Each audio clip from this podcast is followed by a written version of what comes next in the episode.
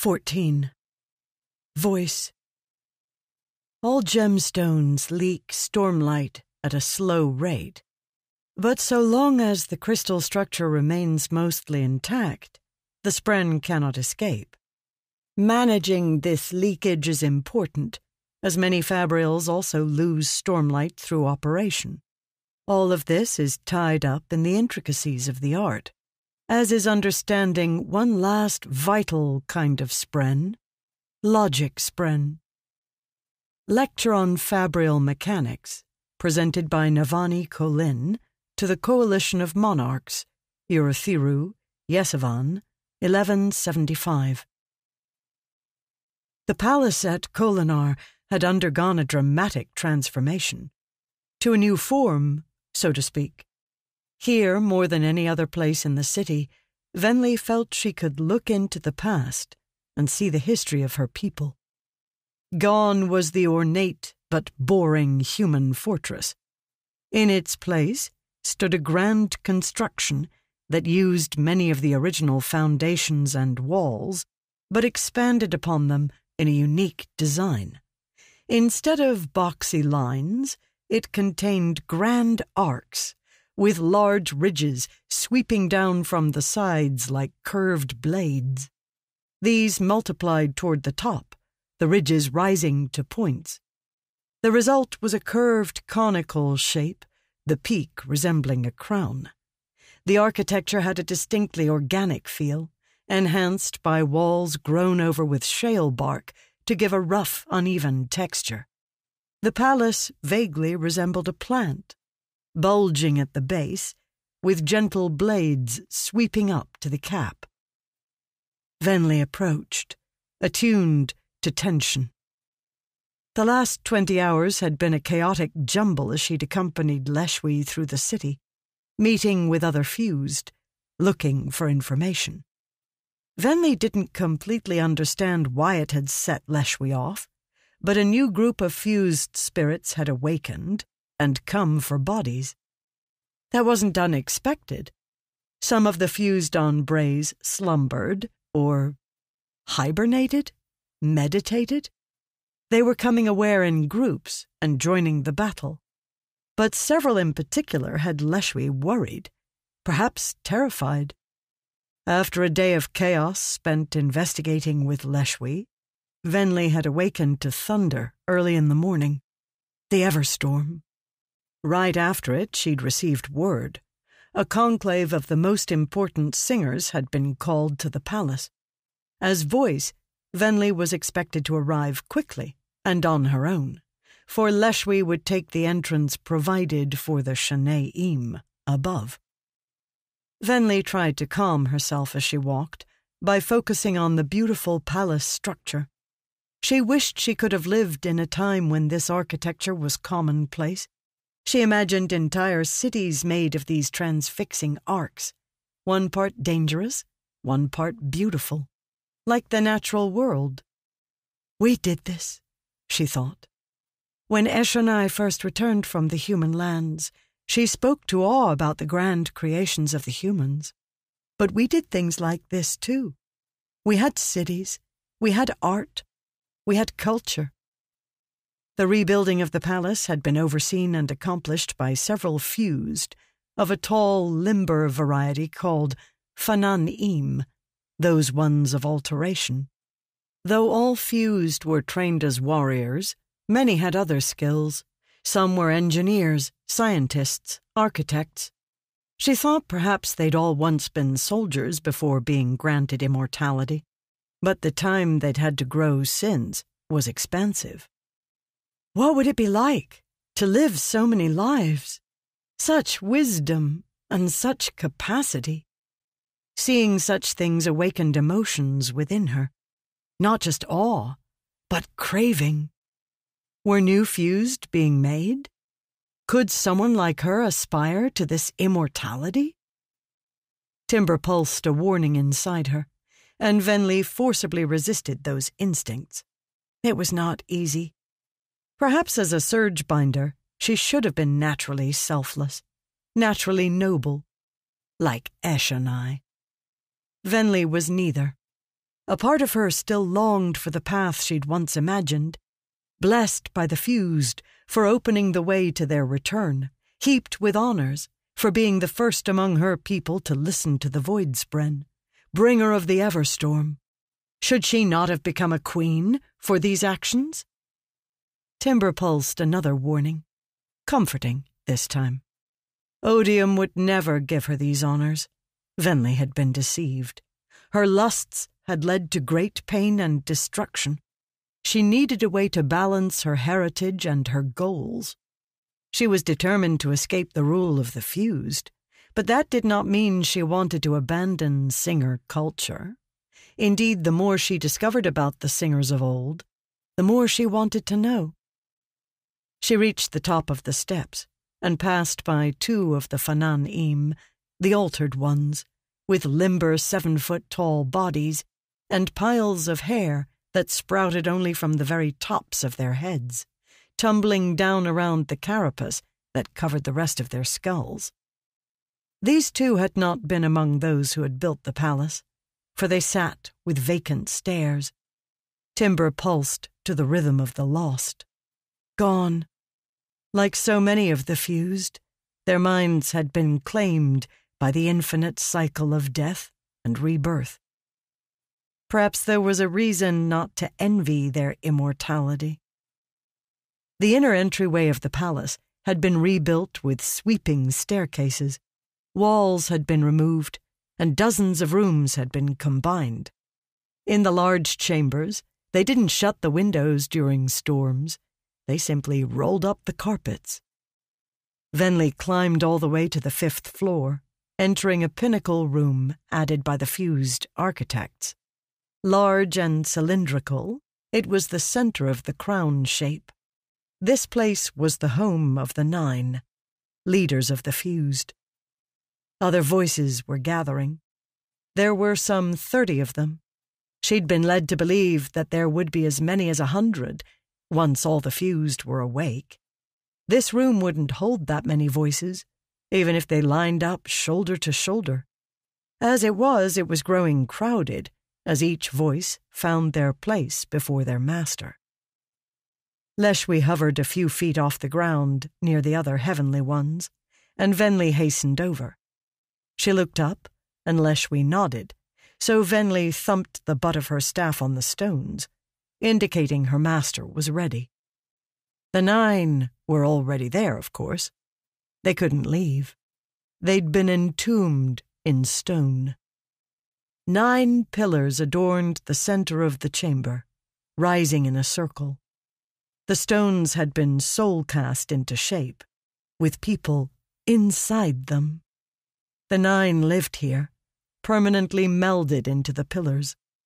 Again, there was an organic feel to the construction, as if the pillars had grown there like trees around the nine. The pillars twisted and tapered, shrinking and growing into the chests of the nine, but leaving their heads and the tops of their carapaced shoulders bare. Most had at least one arm free.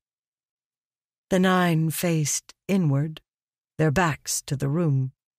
The bizarre entombment was discomforting, alien, nauseating.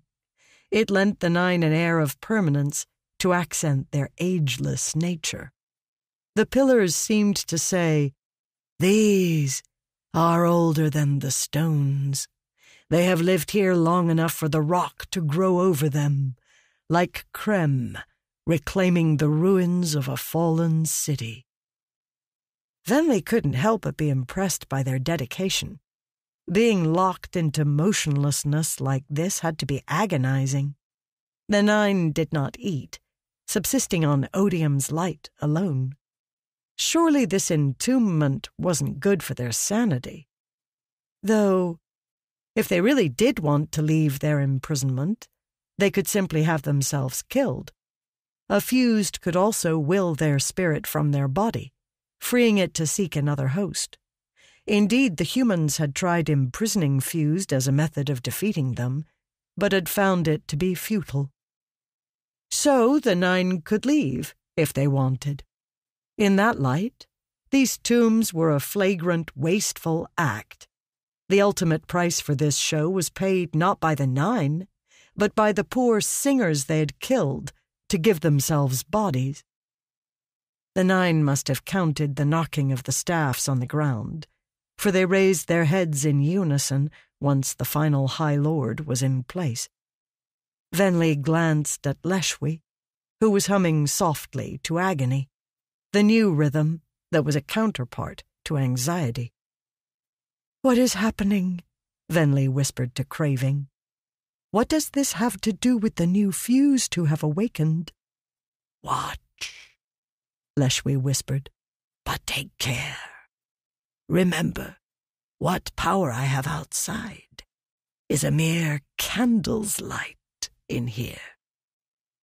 Leshwi was, for a high lady, low ranked, a field commander, but still merely a soldier. She was both the very crust of the unimportant and the very dregs of the important. She was always careful in walking that line. The nine hummed together, then began singing in unison, a song and rhythm Venli had never heard. It sent chills through her, particularly when she realized she couldn't understand the lyrics. She felt near to comprehending, it was almost within reach, but her powers seemed to shy back from this song, as though, if she could understand, her mind would not be able to handle the meaning. She was fairly certain what this indicated. Odium, the god of the singers, was watching this conclave. She knew his touch, his stench. He was forbidding any of the voices from interpreting this song. It died down, and silence claimed the chamber. We would hear a report, one of the nine said at last. Venli had trouble telling who spoke, since they were all facing one another. A first hand account of what was seen at the recent clash in northern Avendla. Avendla was their name for Alethkar. Venli's powers instantly knew the meaning of the word land of the second advance. Her abilities stopped there, however, and she couldn't answer the more interesting question. Why was it called that?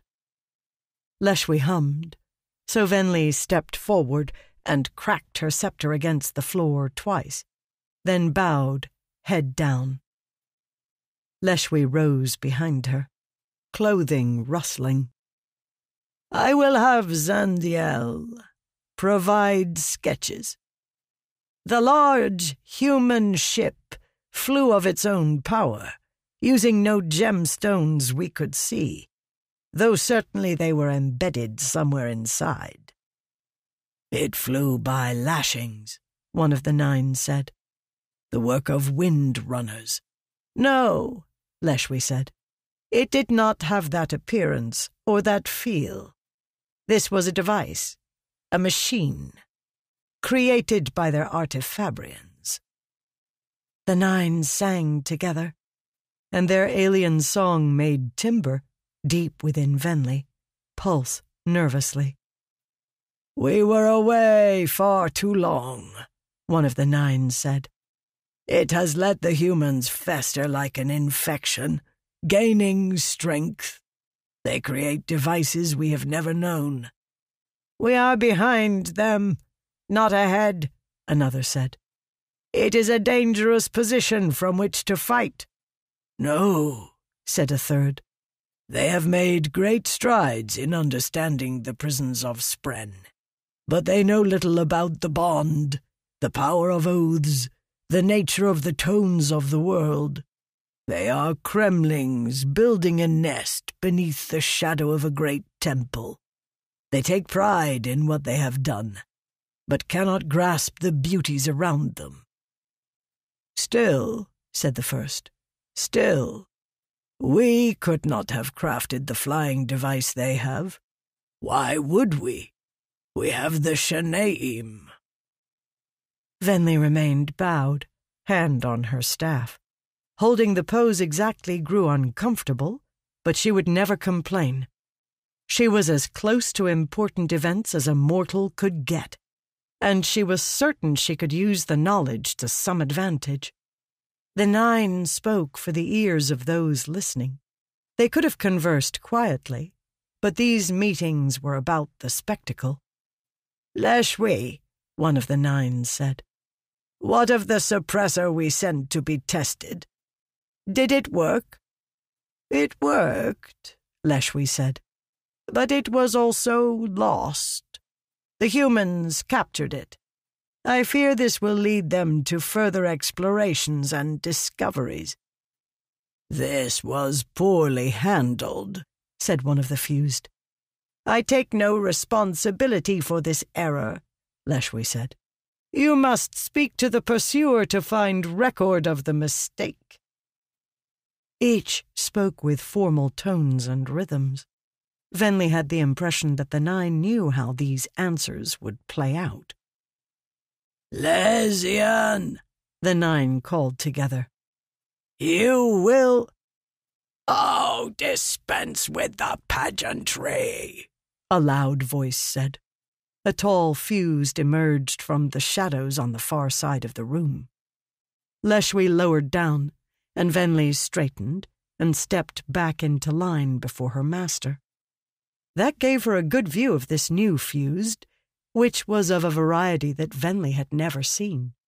Enormous, with jagged carapace and deep red hair, the being wore only a simple black wrap for clothing. Or was his hair the clothing? It seemed to meld with the wrap. Fascinating. Nexim, those ones of husks, the ninth brand of fused. She had heard them spoken of, Supposedly very few existed. Was this the recently awakened fused who had Leshwi so concerned? Lezian, the pursuer, said one of the nine. You were entrusted with a delicate device, a suppressor of stormlight abilities. You were told to test it. Where is this device? I tested it, Lezian snapped showing little of the formality or respect others gave the nine. It didn't work. You are certain of this? the nine asked. Was the man invested when he attacked you? You think I could be defeated by a common human? the pursuer demanded. This Windrunner must be of the fourth ideal, something I was led to believe had not yet happened. Perhaps our reconnaissance teams have lost their edge during the long time spent between returns. Behind Venli, Leshwi hummed sharply to conceit. She did not like that implication. Regardless, the pursuer said, I was killed. The Windrunner is more dangerous than any of us were led to believe. I must pursue him now, as is my right by tradition. I will leave immediately. Curious, Venli thought. If he'd fought Stormblessed, then he could not be the newly awakened one that Leshwi feared. The pursuers stood with arms crossed as the nine began to sing to one another again, softer than before. In the past, such deliberations had taken several minutes. Many of the other fused began conferring quietly as they waited. Venli leaned back, whispering, Who is he, lady? A hero, Leshwi responded to withdrawal. And a fool. Millennia ago, Lezian was the first fused to be killed by a human.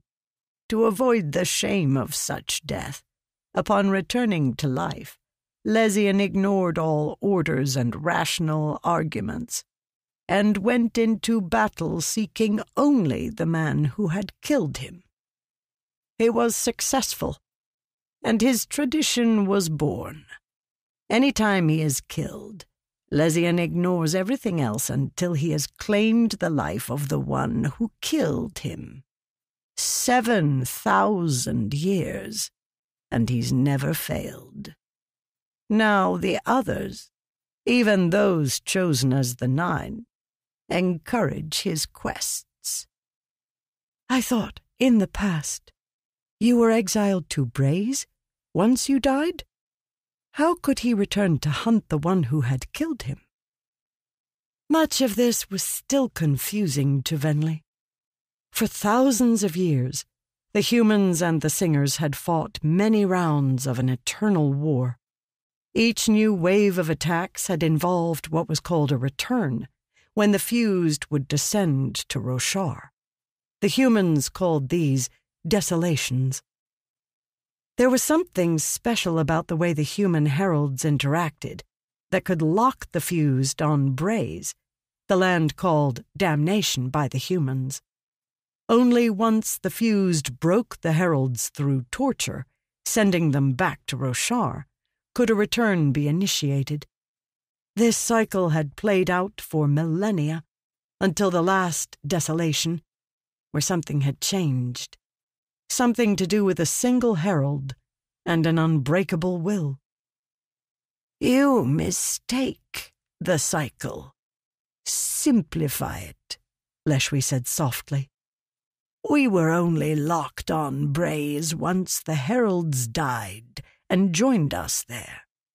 Until then, there would often be years or even decades of rebirths during a return, during which time the heralds would train humans to fight. Once they were confident that humans could continue to stand, the heralds would give themselves to Braize to activate the isolation. The heralds would need to die for this to work.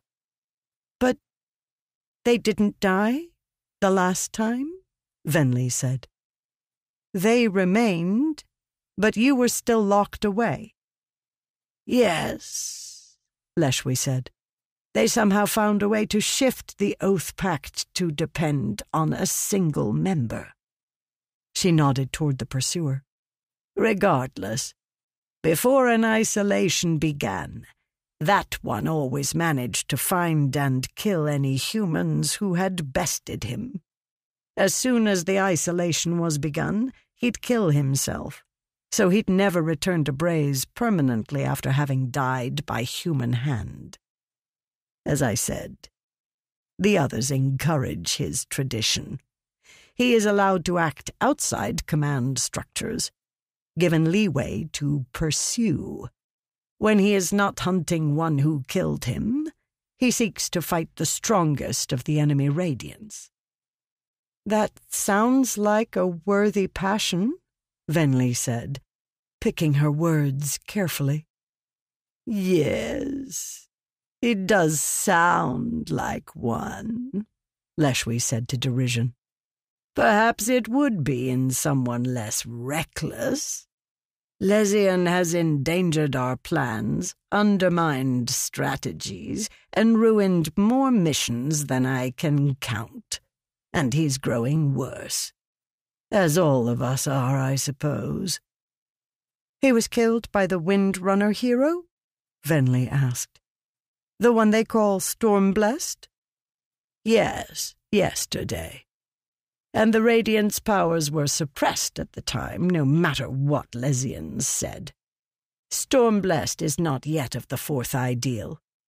I would know. This is doubly a shame on the pursuer. He grows careless, overly confident. These Radiants are new to their powers, but that does not make them less worthy. You like them, Venli said cautiously broaching the topic. The Windrunners. Leshwi was silent for a moment. Yes, she said. They and their spren would make excellent servants, should we be able to subdue them. So she was open to new ideas, new ways of thinking. Perhaps she would react favorably to the idea of a new nation of listeners. Announce me, voice, Leshwi said. Now? Venli said, shocked out of her contemplations. While the nine are conferring?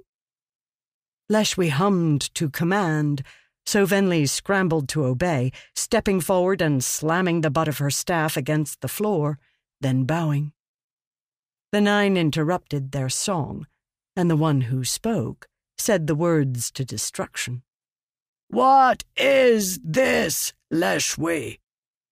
I have more to say, Leshwi proclaimed to command. The pursuer is losing control. He approaches the state where his mind and intentions cannot be trusted. He was defeated by a common human. It is time for special privileges to be revoked. Lezian spun toward her, shouting to destruction, How dare you! You are low to make such a declaration, Leshwi, one of the nine said. This is both above and beneath you at once.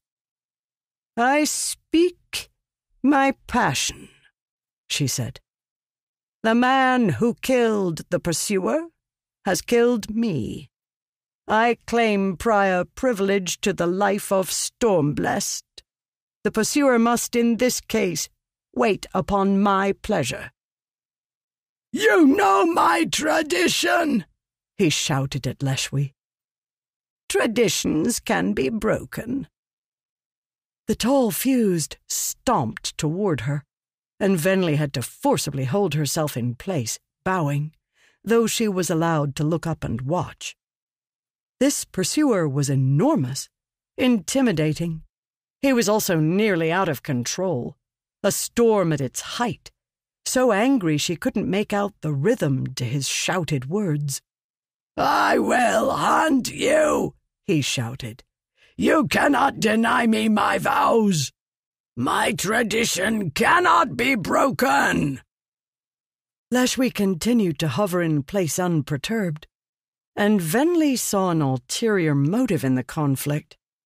Yes, the nine were humming to derision. In losing his temper, the pursuer proved his passion, a good thing to them, but also risked proving he was going crazy. Leshwi had purposefully goaded him.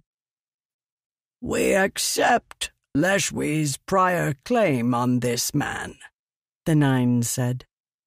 Pursuer, you will not hunt this human until Leshwi has a chance to battle him again. This undermines my entire existence, the pursuer said, pointing at Leshwi. She seeks to destroy my legacy out of spite. Then you should hope she loses their next conflict, one of the nine said. Leshwi, you may hunt this Windrunner, but know that if a battle comes and he must be removed, another may be granted the task. This is understood and accepted, Leshwi said. None of them realize she's trying to protect that Windrunner, Venli thought. Maybe she doesn't realize it herself. There were schisms among the fused, cracks much larger than any would admit. What could be done to take advantage of them? Timbre pulsed inside her. But in this case, Venli was certain her ambition was well placed. To lack it would be to simply go along with whatever she was told. That was not freedom. Freedom, if she was to seek it, would require ambition, in the right place. The pursuer, still raging to no particular rhythm, stomped out of the conclave chamber. Leshwi settled down behind Venli, humming softly to exultation. Do not praise yourself overly much, Leshwi, one of the nine called. Do not forget your low station in this room. We have our own reasons for denying the pursuer. Leshwi bowed her head as the nine returned to their private conversation. You could be more, Venli whispered, returning to her place beside Leshwi. These are not as clever as you are, lady. Why do you let them continue to treat you so poorly? I have chosen my station carefully, Leshwi snapped. Do not challenge me on this, voice. It is not your place. I apologize, Venli said to Agony. My passion outstripped my wisdom. That was not passion, but curiosity. Leshwi narrowed her eyes. Be alert. This matter was not the reason the conclave was called. The danger I've been fearing is yet to come. That made Venli stand up straighter, on her guard. Eventually, the nine stopped singing, but they did not address the leaders of the fused. Instead, the hall fell silent. Moments stretched to minutes. What was happening? A figure darkened the doorway of the chamber, backlit by sunlight. It was a tall female of the Fanan Im, the builders who had created the palace, with a tall top knot of hair and carapace like a helmet otherwise covering her head.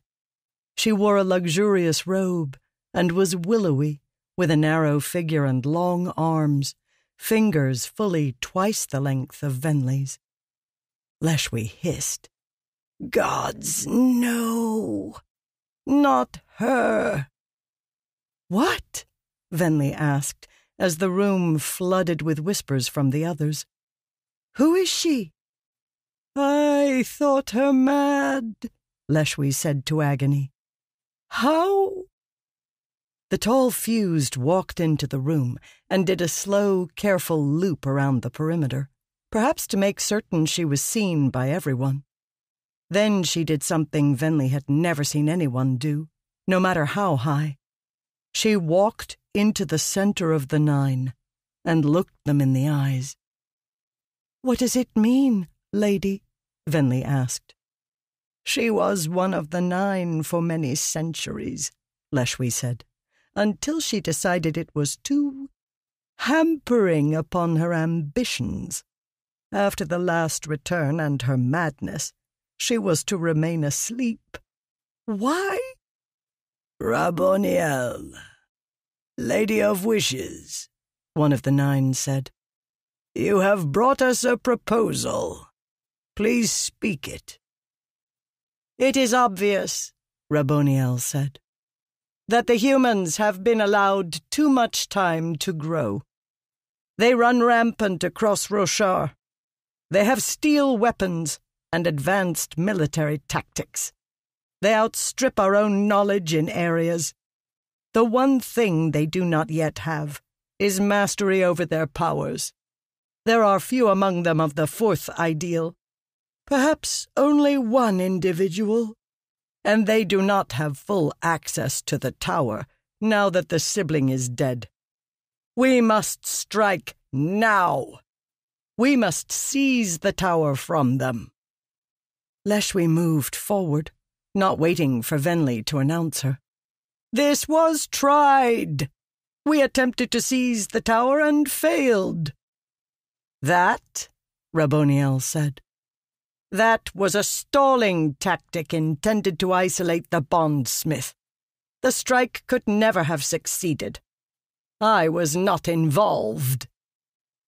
You forget your place again, Leshwi, one of the nine said. This makes us wonder if you are the one who is losing her mind. Leshwi retreated to her spot and Venli felt the eyes of the other thirty fused and their voices on her, shaming her as they hummed. You have nearly perfected the suppression fabrials, Raboniel said. Do not forget. It is technology I discovered from the tower itself, thousands of years ago. I have a plan to use it in a more dramatic way. As the sibling is essentially a deadeye, I should be able to turn the tower's defenses against its owners. A voice across the room stepped forward and thumped his staff, announcing Urium the Defiant. Pardon, Urium said to Craving. But are you implying that you can suppress the powers of the Radiants inside their own tower? Yes, Raboniel said. The device preventing us from attacking them there can be inverted. We will need to lure the Elsecaller and the Bondsmith away. Their oaths may be advanced enough to push through the suppression, much as the Unmade have done at the tower in the past. With them gone, I can lead a force into Urithiru and seize it from within, and the Radiants will be unable to resist. The nine started singing to one another privately, giving everyone else time for conversations. Venli looked to her mistress. Leshwi rarely spent these moments talking to the other high fused. She was beneath most of them, after all. I don't understand, Venli whispered. Raboniel is a scholar, Leshwi said, but not the kind you would wish to work beneath. We used to call her Lady of Pains, until she decided she didn't like the title. Her expression grew distant. She has always been fascinated by the tower and the connection between radiants. Their oaths, their spren, their surges. During the last return, she developed a disease intended to kill all humans on the planet. Near the end, it was discovered that the disease would likely kill many singers as well. She released it anyway, only to find, to all of our fortunes, that it did not work as expected. Fewer than one in ten humans were killed, and one in a hundred singers. That's terrible, Venli said. Extinction is the natural escalation of this war. Leshwi whispered. If you forget why you are fighting, then victory itself becomes the goal. The longer we fight, the more detached we become, both from our own minds and from our original passions. She hummed softly to abashment. Explain your plan, Raboniel, one of the nine said loudly enough to cut through conversations. I will lead a team into the tower, Raboniel said. Then secure control of the sibling's heart. Using my natural talents and the gifts of odium, I will corrupt that heart and turn the tower to our needs. The humans will fall. Their powers will not work, but ours will. From there, I suspect that, with a little time, I can learn much, studying the gemstones at the sibling's heart. Perhaps enough to create new weapons against the Radiants and the humans. One of the Heavenly Ones, a Malin named Jeshishin, came forward as his voice rapped the floor. As Leshwi said, we did strike at the tower a year ago. True, that attempt was not meant to be a permanent seizure, but we were rebuffed. I would know the specifics of what we will do this time to ensure victory. We will use the king who has given himself to us, Raboniel said. He has delivered intelligence about guard patterns. We don't need to take the entire tower at first. We simply need to get to the heart and use my knowledge to turn the defenses to our advantage. The heart is the most well guarded location, Jeshishin said.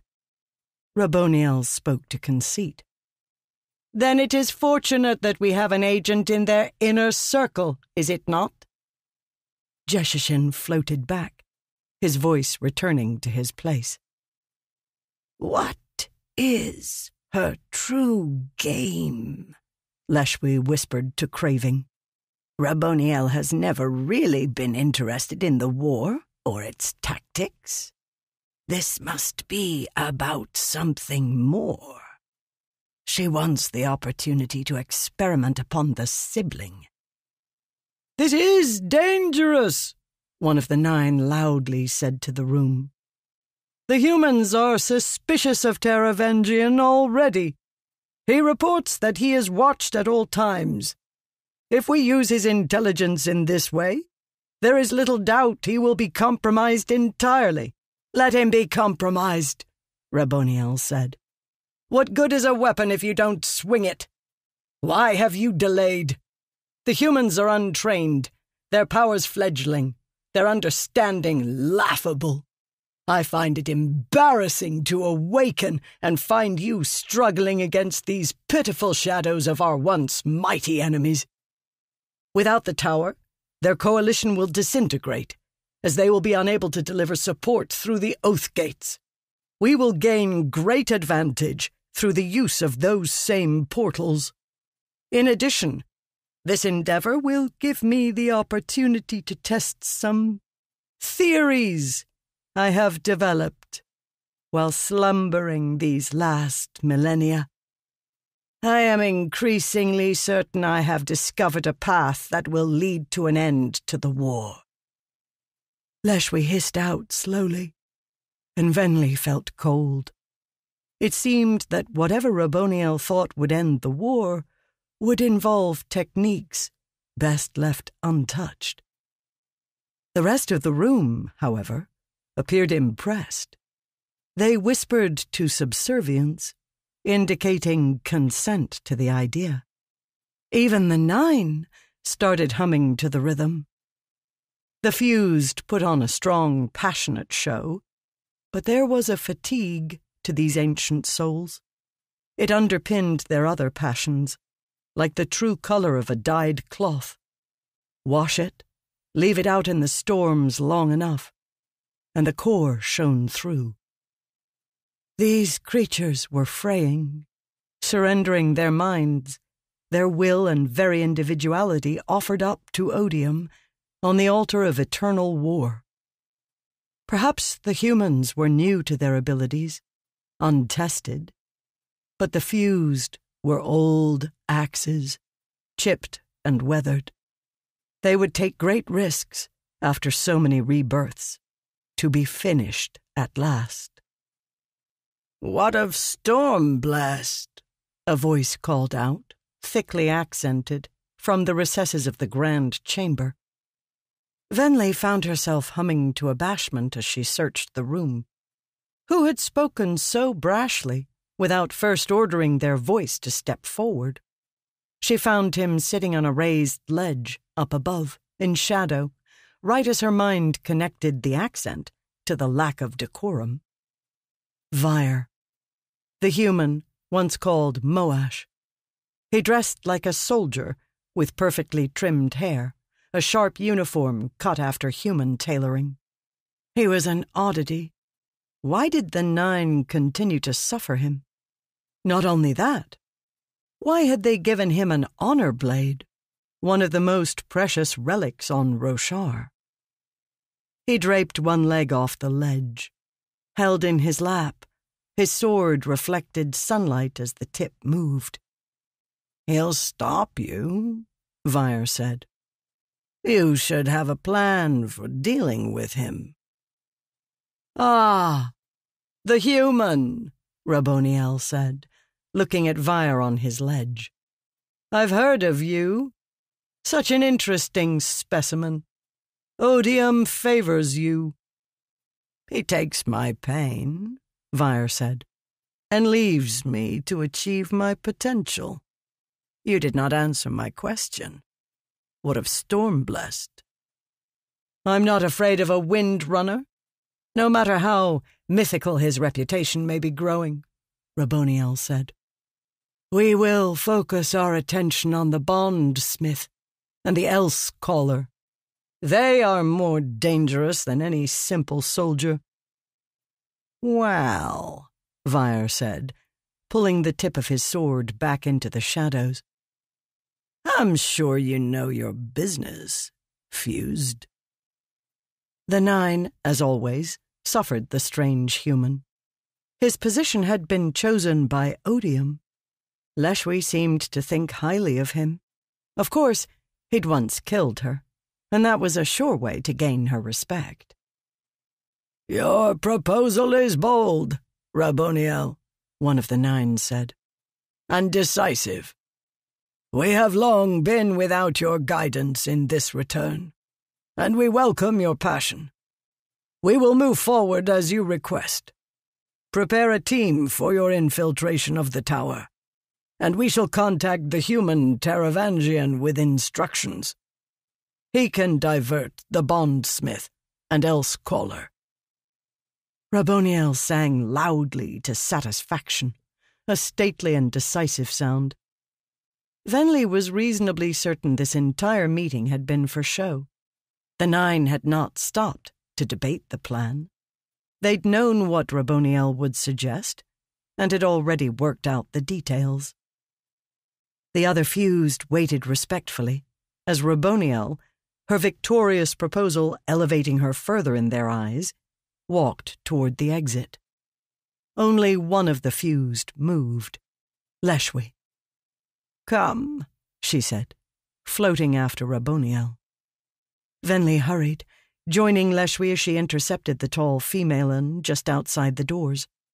Raboniel looked over Leshwi, humming to derision as the two emerged into sunlight on the balcony rooftop around the chamber.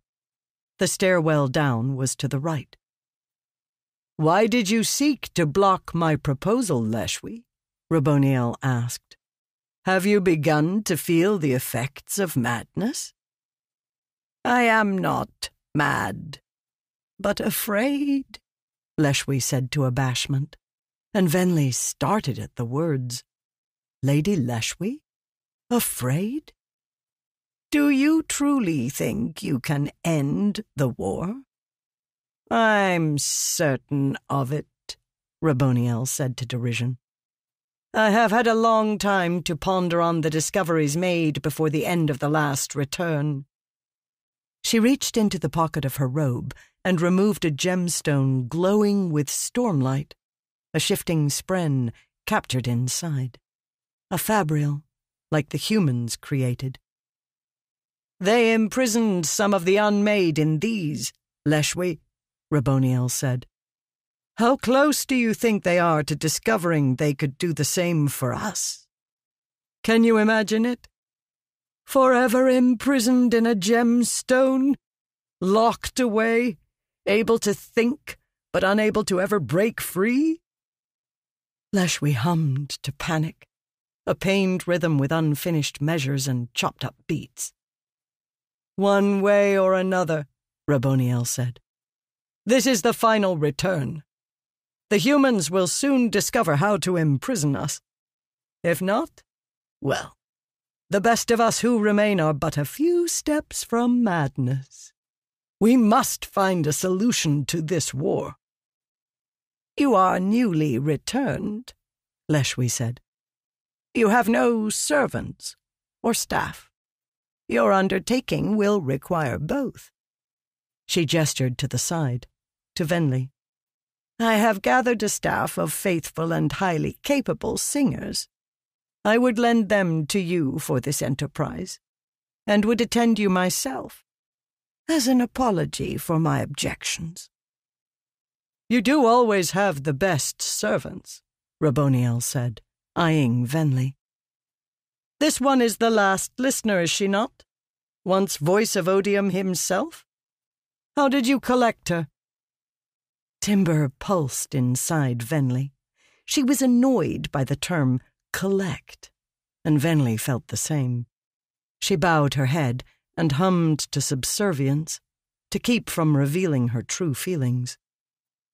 She was cast off by odium, Leshwi said.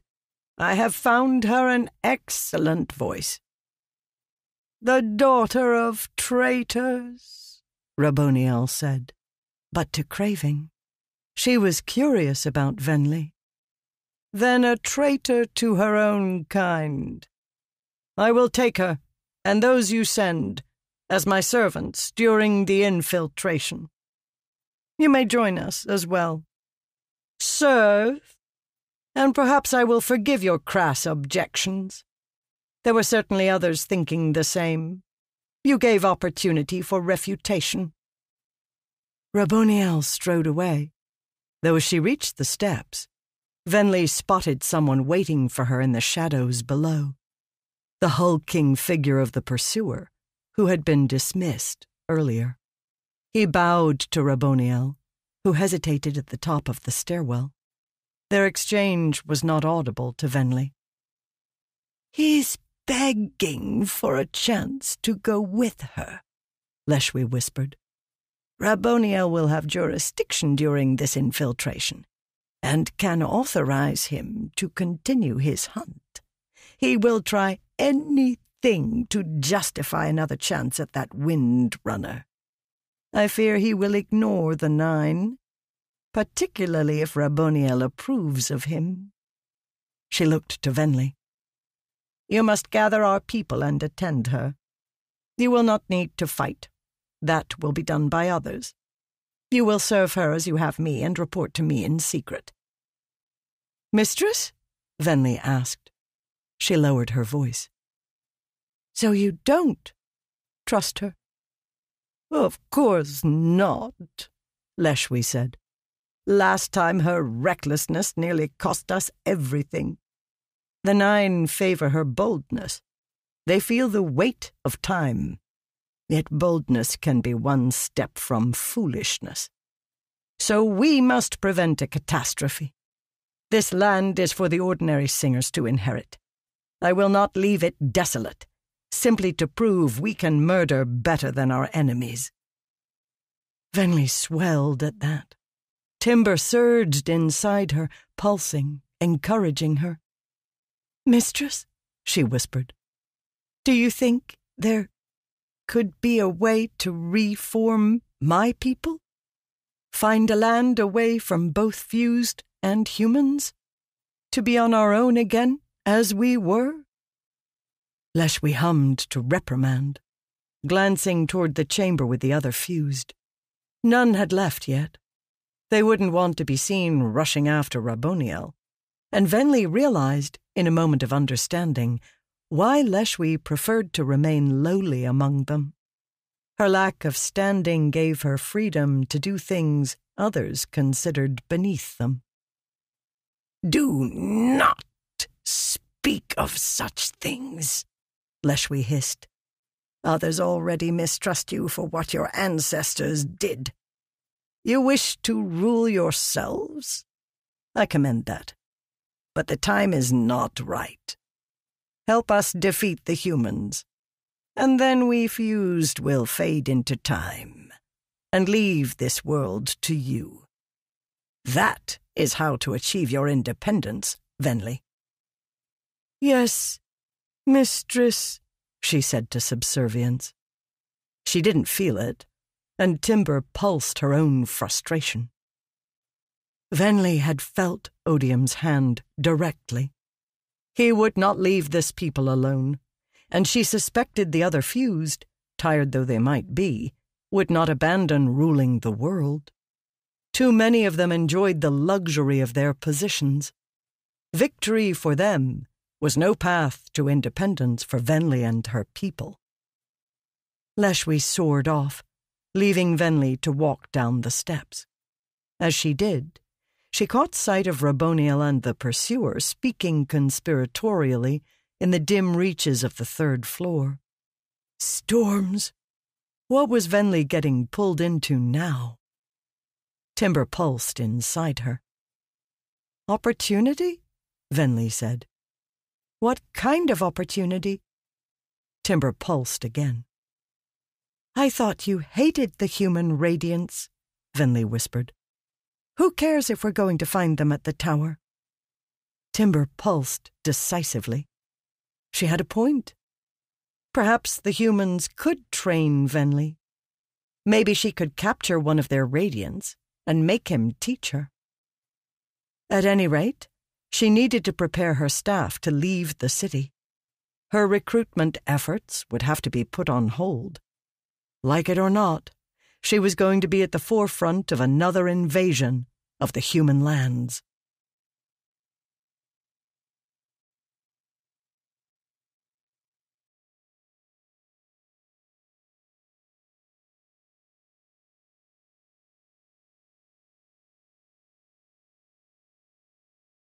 15. The Light and the Music. Logic spren react curiously to imprisonment. Unlike other spren, they do not manifest some attribute. You cannot use them to make heat or to warn of nearby danger or conjoin gemstones. For years, artifabrians considered them useless. Indeed, experimenting with them was uncommon, since logic spren are rare and difficult to capture. A breakthrough has come in discovering that logic spren will vary the light they radiate based on certain stimuli. For example, if you make the light leak from the gemstone at a controlled rate, the spren will alternate dimming and brightening in a regular pattern. This has led to fabrial clocks. When the gemstone is tapped with certain metals, the light will also change states from bright to dim. This is leading to some very interesting and complex mechanisms. Lectron Fabrial Mechanics, presented by Navani Kholin to the Coalition of Monarchs, Urithiru, Jesevan, 1175. In the weeks following the assault on Hearthstone, Kaladin's anxiety began to subside, and he pushed through the worst of the darkness. He always emerged on the other side.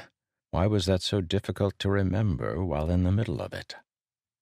He'd been given time to decide what to do after his retirement, so he didn't rush the decision and didn't tell anyone other than Adolin.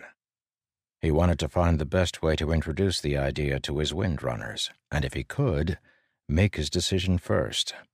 Better to bring them a clear plan.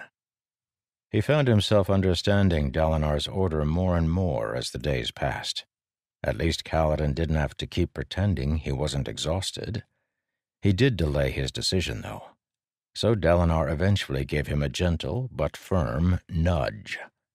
Kaladin could have a little more time to decide his path, but they needed to start promoting other windrunners to take over his duties. So it was that ten days after the mission to Hearthstone, Kaladin stood in front of his army's command staff and listened to Dalinar announce that Kaladin's role in the army was evolving. Kaladin found the experience humiliating. Everyone applauded his heroism, even as he was forced out. Kaladin announced that Sigzil, with whom he'd conferred earlier in the day, would take over daily administration of the Windrunners, overseeing things like supplies and recruitment. He'd be named to the rank of Company Lord. Scar, when he returned from leave at the Horneater Peaks, would be named Company Second and would oversee and lead active Windrunner missions. A short time later, Kaladin was allowed to go, Fortunately, there was no forced party for him. He retreated down a long, dark hallway in Urithiru, relieved that he didn't feel nearly as bad as he had worried he would. He wasn't a danger to himself today. Now he just had to find new purpose in life. Storms, that scared him. Having nothing to do reminded him of being a bridge man. When he wasn't on bridge runs, those days had stretched full of blank space that numbed the mind, a strange mental anesthetic. His life was far better now. He wasn't so lost in self pity that he couldn't notice or acknowledge that. Still, he found the similarity uncomfortable. Syl hovered in front of him in the Urithiru hallway, taking the form of a fanciful ship, only with sails on the bottom. What is that? Kaladin asked her. I don't know, she said, sailing past him. Navani was drawing it during a meeting a few weeks ago. I think she got mixed up. Maybe she hasn't seen boats before? I sincerely doubt that's the case, Kaladin said, looking down the hallway. Nothing to do. No, he thought, you can't pretend you have nothing to do because you're scared. Find a new purpose. He took a deep breath, then strode forward. He could at least act confident.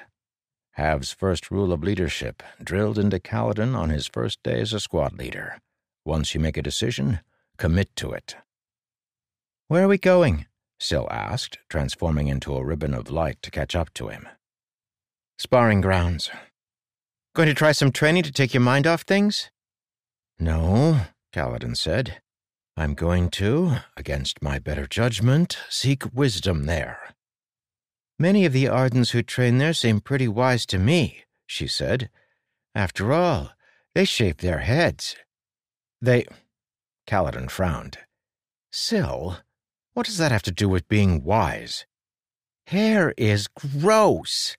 It seems smart to shave it off. You have hair. I do not. I just have me. Think about it, Kaladin. Everything else that comes out of your body you dispose of quickly and quietly. But this strange stuff oozes out of little holes in your head and you let it sit there? Gross. Not all of us have the luxury of being fragments of divinity.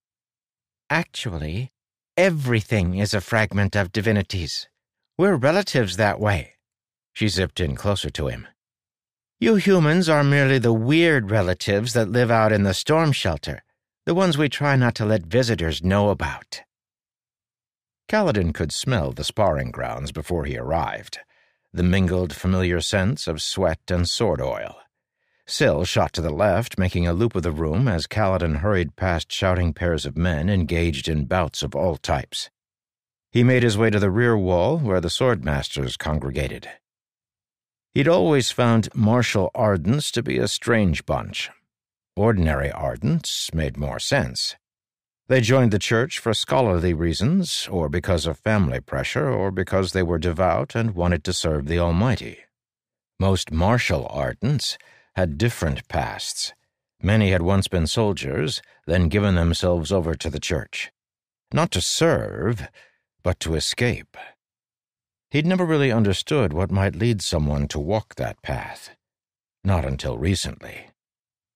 As he walked among the training soldiers, he was reminded why he'd stopped coming. Bowing, murmurs of Stormblessed, people making way for him. That was fine in the hallways when he passed people who didn't know him. But the ones who trained here were his brothers and, in some few cases, sisters in arms. They should know he didn't need such attention. He reached the swordmasters, but unfortunately the man he sought wasn't among them. Master Lahar explained that Zahel was on laundry detail, which surprised Kaladin. Though he knew all Ardents took turns on service detail, he wouldn't have thought a swordmaster would be sent to wash clothing. As he left the sparring chamber, Syl came soaring back to him, wearing the shape of an arrow in flight. Did I hear you asking for Zahel? she asked. You did. Why? It's just that there are several sword masters, Kaladin. A few of them are actually useful. So why would you want to talk to Zahel? He wasn't certain he could explain. One of the other sword masters, or likely any of the Ardents who frequented the sparring grounds, could indeed answer his questions. But they, like the others, regarded Kaladin with an air of respect and awe. He wanted to talk to someone who would be completely honest with him. He made his way out to the edge of the tower. Here, open to the sky, various tiered disks of stone projected from the base of the structure like enormous fronds. Over the last year, a number of these had been turned into pastures for chulls, lobber beasts, or horses. Others were hung with lines for drying wash. Kaladin started toward the drying wash, but paused, then decided to take a short detour. Navani and her scholars claimed that these outer plates around the tower had once been fields. How could that ever have been the case? The air up here was cold, and though Rock seemed to find it invigorating, Kaladin could tell it lacked something. He grew winded more quickly, and if he exerted himself, he sometimes felt light-headed in ways he never did at normal elevations. High storms hit here infrequently. Nine out of ten didn't get high enough, passing as an angry expanse below, rumbling their discontent with flashes of lightning. Without the storms, there simply wasn't enough water for crops, let alone proper hillsides for planting polyps. Still, at Navani's urging, the last six months had involved a unique project. For years, the Alethi had fought the Parshendi over gem hearts on the Shattered Plains. It had been a bloody affair built upon the corpses of bridgemen whose bodies, more than their tools, spanned the gaps between plateaus. It shocked Kaladin that so many involved in this slaughter had missed asking a specific and poignant question. Why had the Parshendi wanted gemstones? To the Alethi, gemstones were not merely wealth, but power. With a soulcaster, emeralds meant food, highly portable sources of nutrition that could travel with an army. The Alethi military had used the advantage of mobile forces without long supply lines to ravage across Roshar during the reigns of a half dozen interchangeable kings. The Parshendi hadn't possessed soulcasters, though. Rlain had confirmed this fact. And then he'd given humankind a gift. Kaladin walked down a set of stone steps to where a group of farmers worked a test field.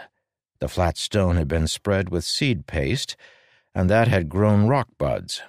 Water was brought from a nearby pump, and Kaladin passed bearers lugging bucket after bucket to dump on the polyps and simulate a rainstorm. Their best farmers had explained it wouldn't work.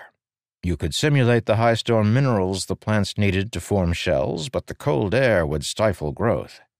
Rlain had agreed this was true, unless you had an edge unless you grew the plants by the light of gemstones. The common field before Kaladin was adorned with a most uncommon sight. Enormous emeralds, harvested from the hearts of chasm fiends, ensconced within short iron lamp posts that were in turn bolted to the stone ground. The emeralds were so large and so full of stormlight that looking at one left spots on Kaladin's vision though it was in full daylight. Beside each lantern sat an ardent with a drum, softly banging a specific rhythm. This was the secret. People would have noticed if gem light made plants grow, but the mixture of the light and the music changed something. Life spren, little green motes that bobbed in the air, spun around the drummers. The spren glowed brighter than usual, as if the light of the gemstones was infusing them, and they'd move off to the plants, spinning around them. This drained the light, like using a fabrial did. Indeed, the gemstones would periodically crack, as also happened to fabrials. Somehow, the mixture of spren, music, and light created a kind of organic machine that sustained plants via stormlight. Rlain, wearing his Bridge 4 uniform, walked among the stations checking the rhythms for accuracy.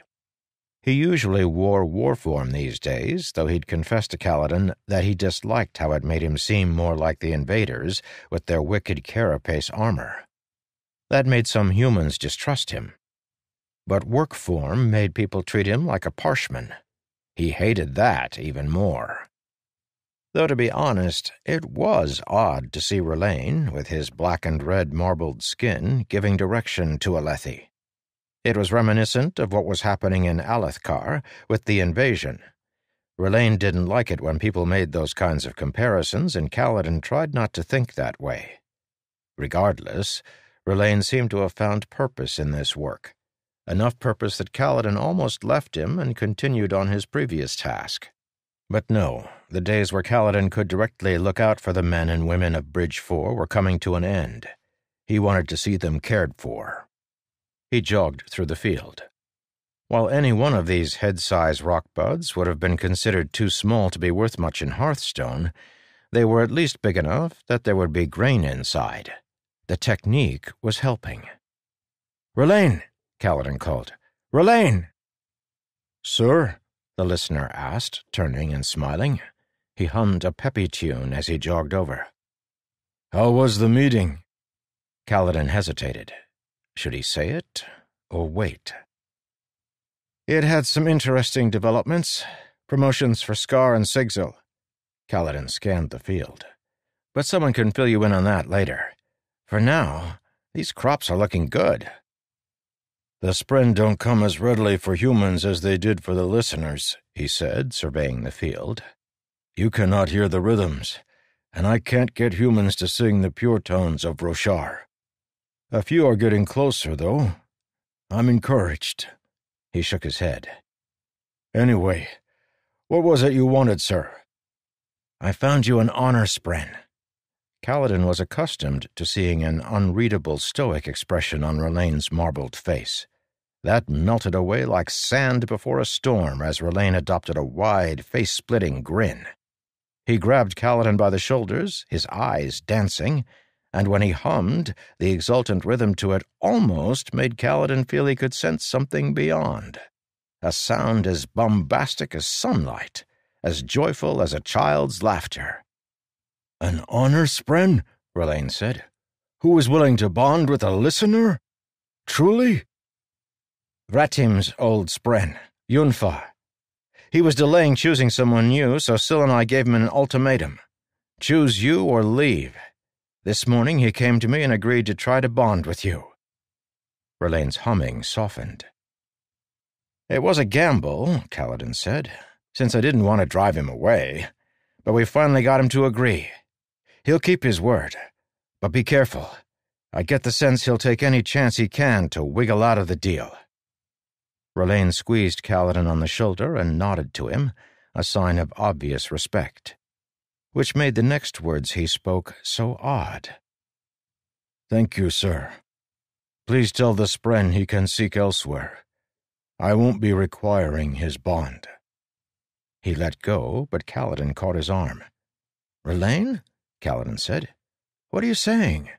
Syl and I worked hard to find you a Spren. I appreciate that, sir. I know you feel left out.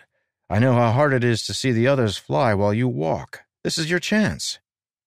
Would you take a spren who was forced into the deal, Kaladin? Rlain asked. Considering the circumstances, I'd take what I could get. The circumstances, Rlain said, holding up his hand, inspecting the pattern of his skin. Did I ever tell you, sir, how I ended up in a bridge crew? Kaladin shook his head slowly. I answered a question, Rlain said. My owner was a mid-dawn light-eyes, nobody you'd know, an overseer among Sadeas's quartermasters. He called out to his wife for help as he was trying to add figures in his head, and, not thinking, I gave him the answer. Rlain hummed a soft rhythm, mocking in tone. A stupid mistake. I'd been embedded among the Alethi for years, but I grew careless. Over the next few days, my owner watched me. I thought I'd given myself away, but no, he didn't suspect I was a spy. He just thought I was too smart. A clever Parshman frightened him, so he offered me up to the bridge crews. Rlain glanced back at Kaladin. Wouldn't want a Parshman like that breeding now, would we? Who knows what kind of trouble they would make if they started thinking for themselves? I'm not trying to tell you that you shouldn't think, Rlain, Kaladin said. I'm trying to help. I know you are, sir. But I have no interest in taking what I can get. And I don't think you should force a Spren into a bond. It will make for a bad precedent, sir. He hummed a different rhythm. You will name me a squire, but I can't draw stormlight like the rest. There's a wedge between me and the Stormfather, I think. Strange. I expected prejudice from humans, but not from him. Anyway, I will wait for a Spren who will bond with me for who I am, and the honor I represent. He gave Kaladin a bridge four salute tapping his wrists together, then turned to continue teaching songs to farmers. Kaladin trailed away toward the washing grounds. He could see the man's point, but to pass up this chance? Maybe the only way to get what Rlain wanted, respect from a Spren, was to start with one who was skeptical. And Kaladin hadn't forced Yunfah. Kaladin had given an order, Sometimes soldiers had to serve in positions they didn't want. Kaladin hated feeling he'd somehow done something shameful despite his best intentions. Couldn't Rlain accept the work he'd put into this effort, then do what he asked? Or maybe, another part of him thought, you could do what you promised him and listen for once. Kaladin entered the washing field, passing lines of women standing at troughs as if in formation, warring with an unending horde of stained shirts and uniform coats. He trailed around the ancient pump, which bled water into the troughs, and through a rippling field of sheets hung on lines like pale white banners. He found Zahel at the edge of the plateau. This section of the field overlooked a steep drop-off. In the near distance, Kaladin could see Navani's large construction hanging from the plateau, the device used to raise and lower the fourth bridge. It seemed like falling from here would leave one to fall for eternity. Though he knew the mountain must slope down there somewhere, clouds often obscured the drop. He preferred to think of Urithiru as if it were floating, separated from the rest of the world and the agonies it suffered. Here, at the outermost of the drying lines, Zahel was carefully hanging up a series of brightly colored scarves. Which light eyes had pressed him into laundering those? They seemed the sort of frivolous neck pieces the more lavish among the elite used to accent their finery. In contrast to the fine silk, Zahel was like the pelt of some freshly killed mink. His beech tree cotton robe was old and worn, his beard untamed, like a patch of grass growing freely in a nook sheltered from the wind, and he wore a rope for a belt. Zahel was everything Kaladin's instincts told him to avoid. One learned to evaluate soldiers by the way they kept their uniforms. A neatly pressed coat would not win you a battle, but the man who took care to polish his buttons was often also the man who could hold a formation with precision. Soldiers with scraggly beards and ripped clothing tended to be the type who spent their evenings in drink rather than caring for their equipment. During the years of the Sadeas Dalinar divide in the war camps, these distinctions had become so stark they'd practically been banners. In the face of that, the way Zahel kept himself seemed deliberate. The swordmaster was among the best duelists Kaladin had ever seen, and possessed a wisdom distinct from any other ardents or scholars. The only explanation was that Zahel dressed this way on purpose, to give a misleading air. Zahel was a masterpiece painting, intentionally hung in a splintered frame. Kaladin halted a respectful distance away.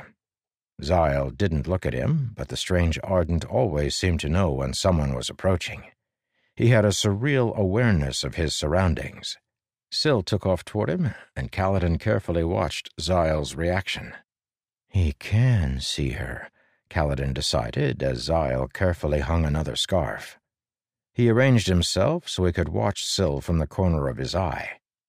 Other than Rock and Cord, Kaladin had never met a person who could see invisible spren. Did Zahel have Horn-Eater blood?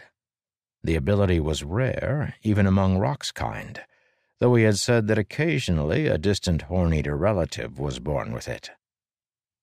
Well, Zahel finally asked, why have you come to bother me today, Stormblessed? I need some advice. Find something strong to drink, Zahel said. It can be better than Stormlight. Both will get you killed, but at least alcohol does it slowly. Kaladin walked up beside Zahel. The fluttering scarves reminded him of a spren in flight. Syl, perhaps recognizing the same, turned to a similar shape. I'm being forced into retirement, Kaladin said softly. Congratulations, Zahel said. Take the pension. Let all this become someone else's problem. I've been told I can choose my place moving forward so long as I'm not on the front lines. I thought. He looked to Zahel, who smiled, wrinkles forming at the sides of his eyes. Odd how the man's skin could seem smooth as a child's one moment, then furrow like a grandfather's the next. You think you belong among us? Zahel said. The worn out soldiers of the world? The men with souls so thin they shiver in a stiff breeze? That's what I've become, Kaladin said. I know why most of them left the battlefield, Zahel. but not you. Why did you join the Ardents? Because I learned that conflict would find men no matter how hard I tried, he said. I no longer wanted a part in trying to stop them. But you couldn't give up the sword, Kaladin said. Oh, I gave it up. I let go.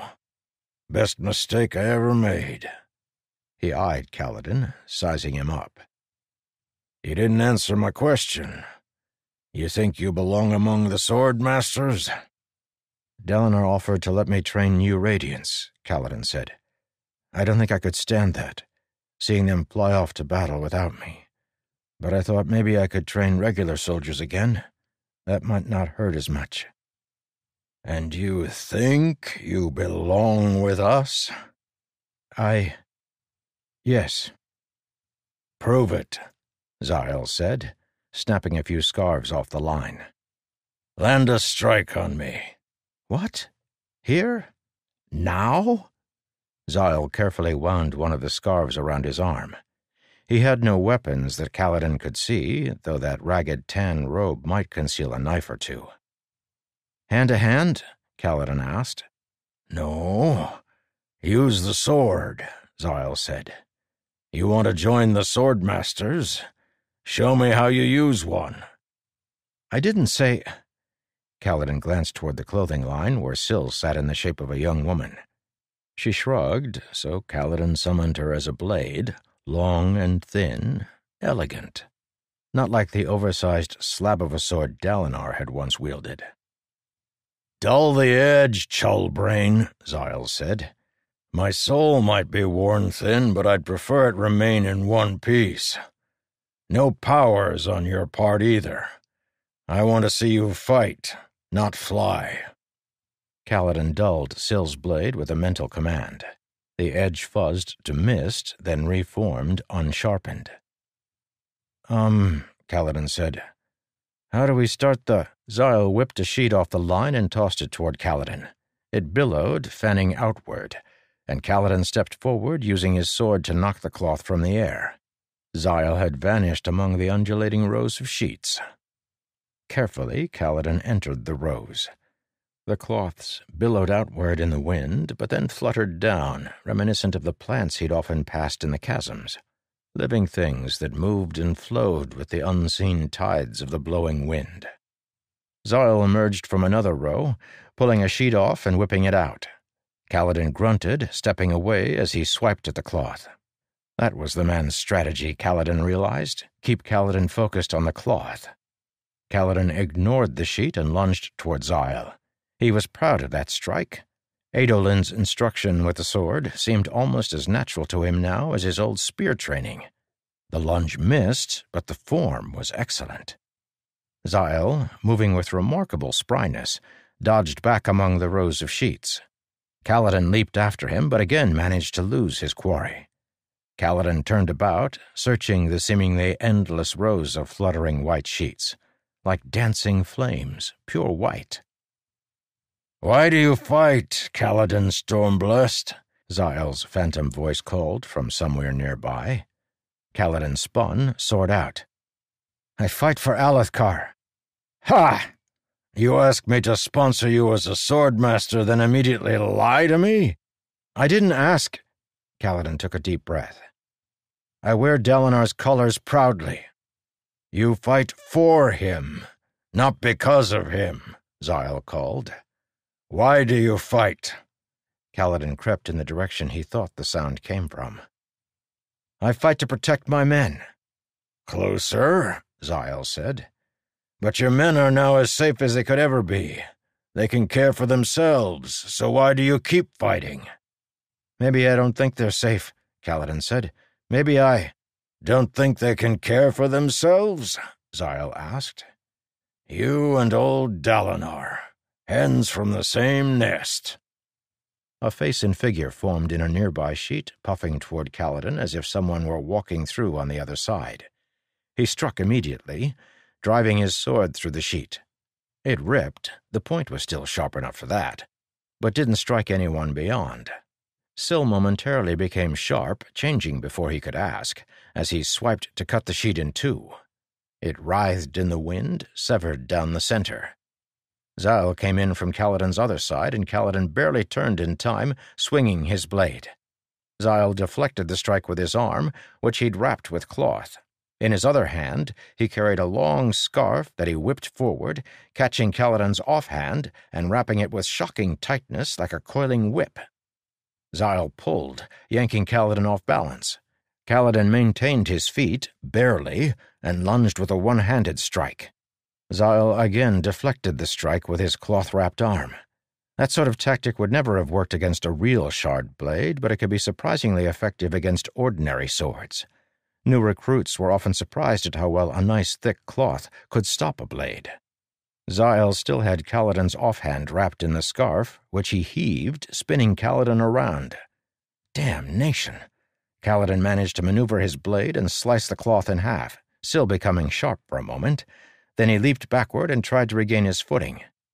Zahel strode calmly to the side, whipping his scarf with a solid crack, then spinning it around like a mace. Kaladin didn't see any stormlight coming off the Ardent, and he had no reason to believe the man could surge bind, but the way the cloth had gripped Kaladin's arm had been uncanny.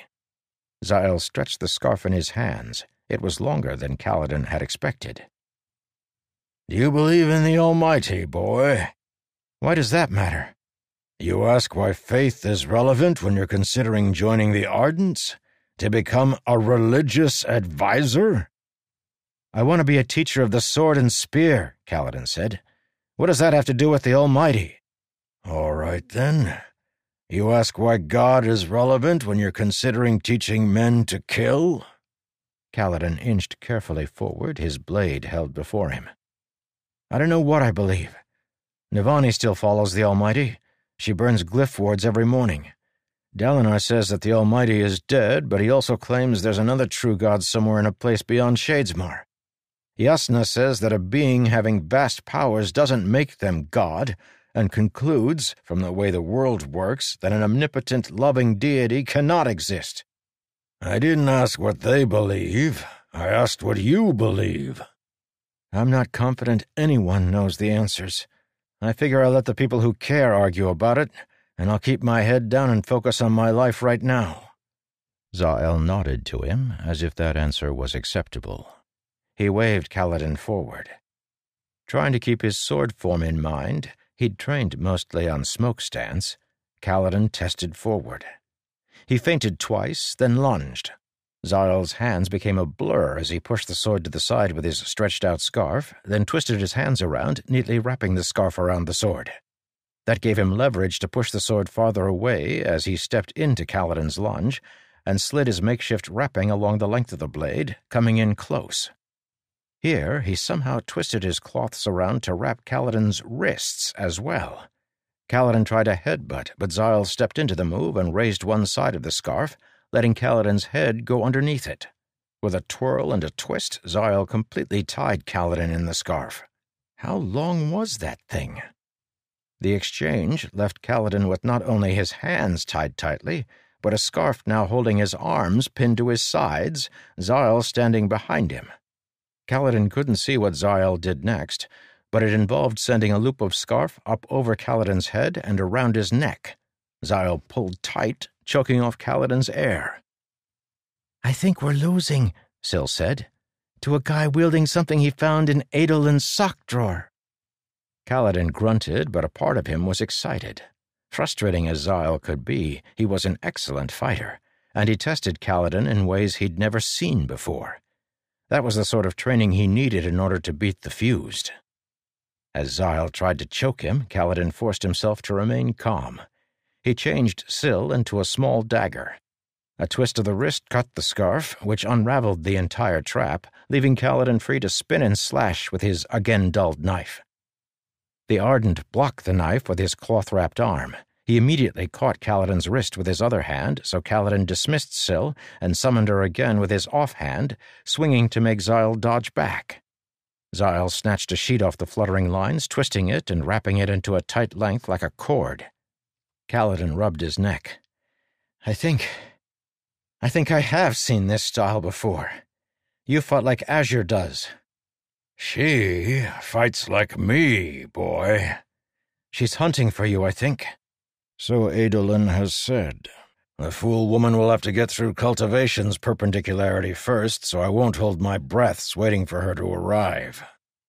He waved for Kaladin to come at him again. Kaladin slipped a throwing knife from his belt, then fell into a sword and knife stance. He waved for Zahel to come at him instead. The swordmaster smiled, then threw his sheet at Kaladin. It puffed out, spreading wide as if going for an embrace. By the time Kaladin had cut it down, Zahel was gone, ducking out into the rippling cloth forest. Kaladin dismissed Syl, then waved toward the ground. She nodded and dived to look under the sheets, searching for Zahel. She pointed in a direction for Kaladin, then dodged between two sheets as a ribbon of light. Kaladin followed carefully. He thought he caught a glimpse of Zahel through the sheets, a shadow across the cloth. Do you believe? Kaladin asked as he advanced. In God or the Almighty or whatever? I don't have to believe, the voice drifted back. I know gods exist. I simply hate them. Kaladin dodged between a pair of sheets. In that moment, sheets began ripping free of the lines.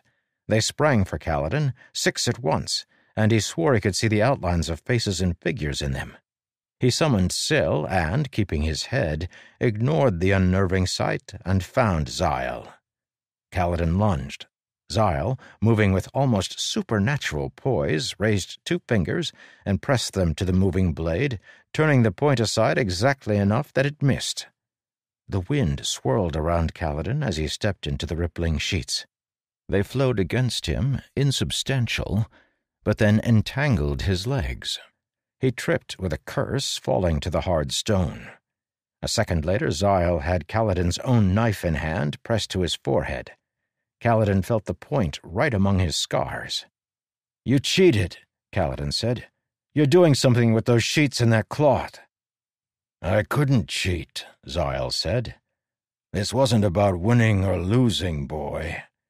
It was for me to see how you fought. I can tell more about a man when the odds are against him. Zahel stood and dropped the knife with a clang. Kaladin recovered it, sitting up and glanced at the fallen sheets. They lay on the ground, normal cloths, occasionally shifting in the breeze. In fact, another man might have dismissed their motions as a trick of the wind. But Kaladin knew the wind. That had not been the wind. You can't join the Ardents, Zahel said to him, kneeling and touching one of the cloths with his finger, then lifting it up and pinning it onto the drying line. He did the same for the others, each in turn. Why can't I? Kaladin asked. He wasn't certain Zahel had the authority to forbid him, but he also wasn't certain he wanted to take this path if Zahel, the one Ardent he felt true respect for, was opposed. Do you make everyone who wants to retire to the Ardentia fight you for the privilege? It wasn't a fight about winning or losing, Zahel said. You're not unwelcome because you're lost. You're unwelcome because you don't belong with us. He whipped a sheet in the air, then pinned it in place. You love the fight, Kaladin. Not with the thrill that Dalinar once felt or even with the anticipation of a dandy going to a duel. You love it because it's part of you. It's your mistress, your passion, your lifeblood. You'd find the daily training unsatisfying. You'd thirst for something more. You'd eventually turn and leave, and that would put you in a worse position than if you'd never started. He tossed his scarf at Kaladin's feet though it must have been a different scarf, for the one he'd started with had been bright red, and this one was dull gray. Return when you hate the fight, Zahel said. Truly hate it. He walked off between the sheets. Kaladin picked up the fallen scarf, then glanced at Syl, who descended through the air near him on an invisible set of steps. She shrugged. Kaladin gripped the cloth, then strode around the sheets. The swordmaster had moved to sit at the rim of the plateau, legs over the edge, staring out across the nearby mountain range. Kaladin dropped the scarf on a pile of others, each of which was now gray. What are you? Kaladin asked. Are you like Wit? There had always been something about Zahel, something too knowing, something distinct, set apart, different from the others. No, Zahel said. I don't think there's anyone else quite like Hoid. I knew him by the name Dust when I was younger. I think he must have a thousand different names among a thousand different peoples. And you? Kaladin settled down on the stone beside Zahel. How many names do you have? A few, Zahel said. More than I normally share. He leaned forward, elbows on thighs. Wind blew at the hem of his robe, dangling over a drop of thousands of feet. You want to know what I am? Well, I'm a lot of things. Tired, mostly. But I'm also a Type 2 invested entity. I used to call myself a Type 1, but I had to throw the whole scale out once I learned more. That's the trouble with science. It's never done always upending itself, ruining perfect systems for the little inconvenience of them being wrong. I. Kaladin swallowed. I don't know what any of that meant, but thanks for replying. Wit never gives me answers, at least not straight ones. That's because Wit is an asshole, Zahel said. He fished in his robe's pocket and pulled something out, a small stone in the shape of a curling shell. Ever seen one of these? Soulcast? Kaladin asked, taking the small shell. It was surprisingly heavy. He turned it around, admiring the way it curled. Similar. That's a creature that died long, long ago. It settled into the mud and slowly, over thousands upon thousands of years, minerals infused its body, replacing it axon by axon with stone. Eventually, the entire thing was transformed. So, natural soul casting? Over time? A long time. A mind numbingly long time. The place I come from, it didn't have any of these. It's too new. Your world might have some hidden deep, but I doubt it. That stone you hold is old. Older than wit, or your heralds, or the gods themselves. Kaladin held it up, then, out of habit, used a few drops of water from his canteen to reveal its hidden colors and shades. My soul, Zahel said, is like that fossil.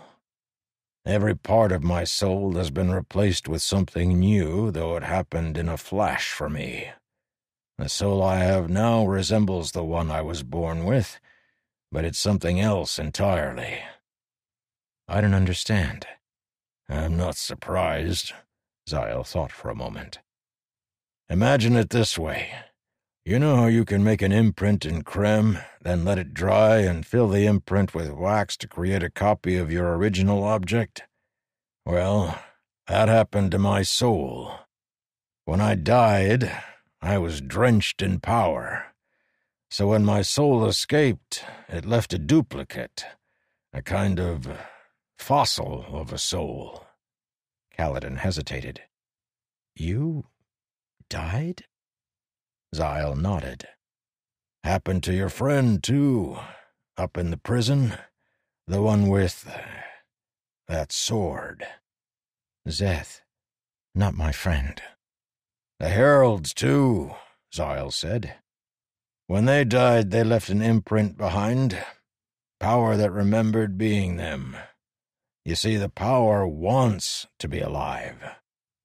He gestured with his chin towards Syl, flying down beneath them as a ribbon of light. She's what I now call a Type 1 invested entity. I decided that had to be the proper way to refer to them. Power that came alive on its own. You can see her, Kaladin said. See? No. Sense? Zahel shrugged. Cut off a bit of divinity and leave it alone. Eventually it comes alive. And if you let a man die with too invested a soul, or invest him right as he's dying, he'll leave behind a shadow you can nail back onto a body. His own, if you're feeling charitable. Once done, you have this. Zahel waved to himself. Type 2 invested entity. Dead man walking. What a strange conversation. Kaladin frowned, trying to figure out why Zahel was telling him this. I suppose I did ask, so. Wait. Maybe there was another reason. The fused? Kaladin asked. That's what they are? Yeah, he said.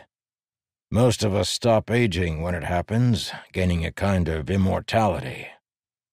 Is there a, a way to kill something like you? Permanently? Lots of ways.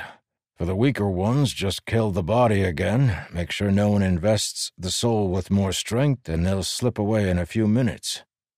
For stronger ones, well, you might be able to starve them. A lot of Type 2s feed on power, keeps them going. These enemies of yours, though, I think they're too strong for that. They've lasted thousands of years already and seem connected to Odium to feed directly on his power. You'll have to find a way to disrupt their souls. You can't just rip them apart. You need a weapon so strong it unravels the soul. He squinted, looking off into the distance. I know through sorry experience those kinds of weapons are very dangerous to make and never seem to work right. There's another way, Kaladin said. We could convince the Fuse to stop fighting. Instead of killing them, we could find a way to live with them. Grand ideals, Zahel said. Optimism. Yeah, you'd make a terrible swordmaster. Be wary of those fused, kid.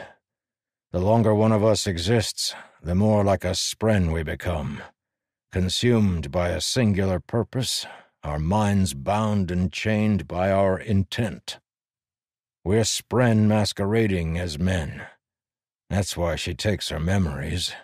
She knows we aren't the actual people who died, but something else given a corpse to inhabit. She? Kaladin asked. Zahel didn't respond though when Kaladin handed back the stone shell, Zahel took it. As Kaladin hiked off, the swordmaster cradled it to his chest, staring out toward the endless horizon.